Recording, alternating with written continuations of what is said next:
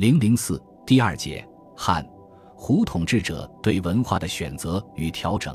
为晋南北朝时期，随着大量少数民族的内迁，在北部中国曾先后出现过众多的少数民族割据政权，他们与在南方的汉族王朝形成长期对峙的局面。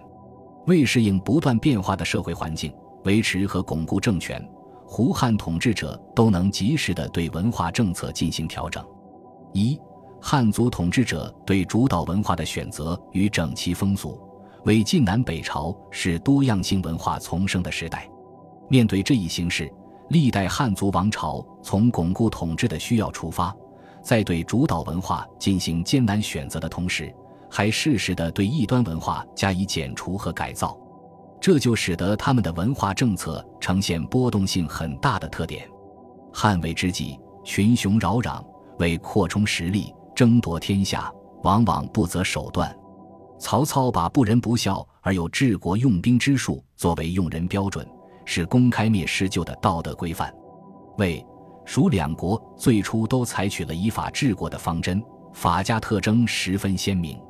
只不过诸葛亮主张行礼并举，既强调法治，也不偏废伦理纲常；而曹操则明示拨乱之政，以刑为先，将刑名法术思想放在首要地位。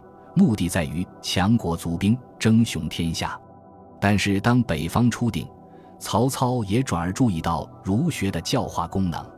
建安八年，他称：“丧乱以来，时有五年，后生者不见仁义礼让之风，无甚伤之。”其令郡国葛修文学，献满五百户之校官，选其乡之郡造而教学之。以后，他那些当了皇帝的子孙。都在崇尚法术之余，给予儒学一定的地位。曹魏政权的文化政策始终以维护自身的利益为转移。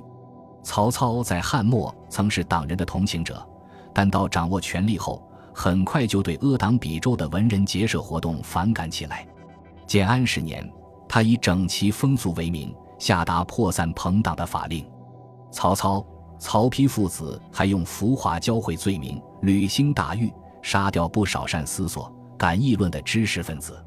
太和末年，明帝曹睿再起浮华案，但是由于参与者过多，这些人的父辈又是朝中的重臣，故曹睿未像父祖那样大行杀戮，只是以免官禁锢，匆匆收场。至于道教，曹魏统治者在镇压之外，对其上层人物或诱以利禄，或软禁在京城之内。力图限制他在民间的发展。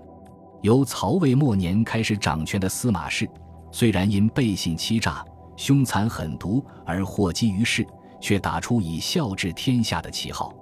他们一方面以傲视败俗立罪，杀害反对自己的某些玄学名士；一方面做些经史名堂、营建辟雍的所谓振兴儒学的表面文章。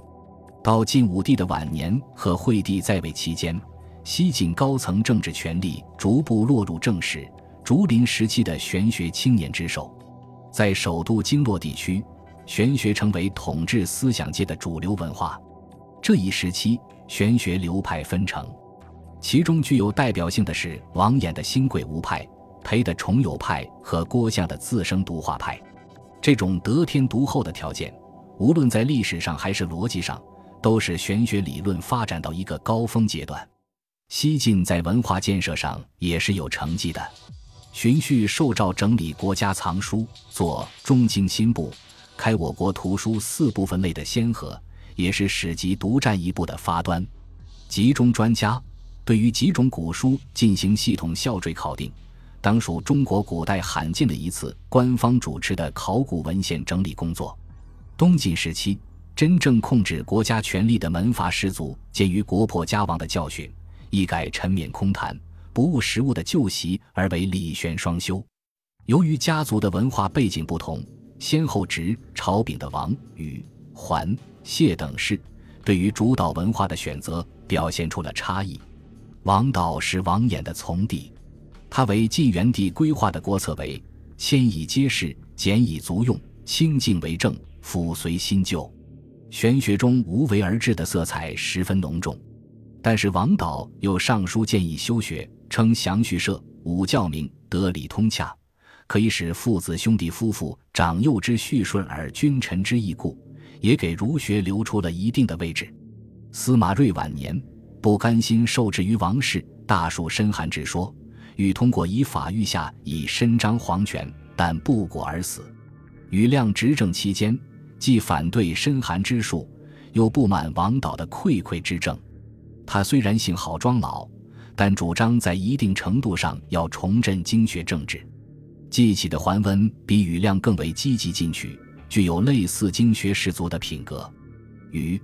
桓先后以失败告终。到谢安崛起时，王导清静为政的玄学政治经义被重新确立起来，而且王弼学也乘机上升为官学。南朝时期，皇权政治逐渐回归。出身相对低微的皇帝虽然并不否定玄学，但是已开始倡导儒学，其中尤其重视的是理学。宋文帝元嘉年间，儒、玄并立于四学。名如雷次宗以三礼授徒，连皇太子都是他的学生。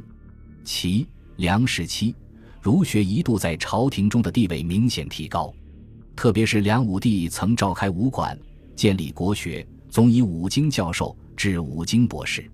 于是十数年间，怀经附记者云会京师，使魏晋以来儒学门庭冷落的局面有所改观。不过，儒学在南朝。由于长期受玄风侵蚀，加之又与佛道二教处在并立的形势下，其作用毕竟有限。理学所以受重视，是因统治者注意到了它的实用价值。对于儒学传统中有关精神追求的高层次内容，南朝则很少有人予以发掘阐扬。东晋南朝，佛道两教受到统治者异乎寻常的重视。东晋时期。葛洪用儒学的忠孝仁信等思想对民间道教进行改造，并提供了一系列长生的仙药和炼丹秘方，从而使之能够为上层社会所接受。以后，陆修静、陶弘景又对道教进行典籍、可以及组织方面的规范，于是它便上升为一种官方宗教。从皇室到士族，道教的信徒甚众，有的还是崇道的世家。如琅琊王氏、吴兴沈氏、吴郡杜氏等，梁武帝若年好事，先受道法，即即位，由自上章，朝士受道者众。在统治者的倡导之下，道教在南方广泛传播。三吴及边海之际，信之于甚。陈武世居吴兴，故意奉焉。但与佛教相比，道教的政治地位则低下多了。东晋南朝帝王中信佛者远于于信道者，而且还有的信道兼信佛。很多帝王延请名僧参与朝政，并与臣下互相撰文阐扬佛法。梁武帝还一度舍道救佛，公开讲道有九十六种，唯佛一道始于正道，其余九十五种名为外道。佛教受到统治者的偏爱，不但是因为可从这里找到死后理想的归宿。而且还因为它是驾驭民众最有效的精神武器。宋文帝时，司空和尚之意与道破其中奥秘。他在《答文帝赞扬佛故事》中讲，佛法要求信徒持五戒十善。如果百家之乡十人持五戒，则十人纯谨矣；千世之意，百人修十善，则百人和厚矣。传此风训，以便于内，编户千万，则人人百万矣。即陛下所谓“坐治太平者”也。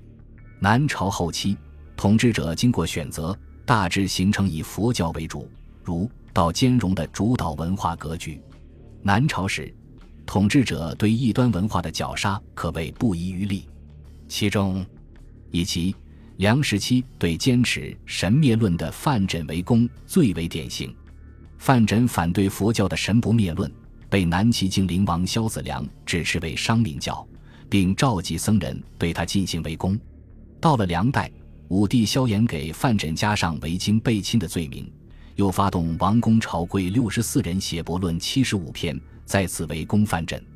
范缜舌战论敌，始终不肯屈服，结果被罢除尚书左丞的官职，贬徙到了广州。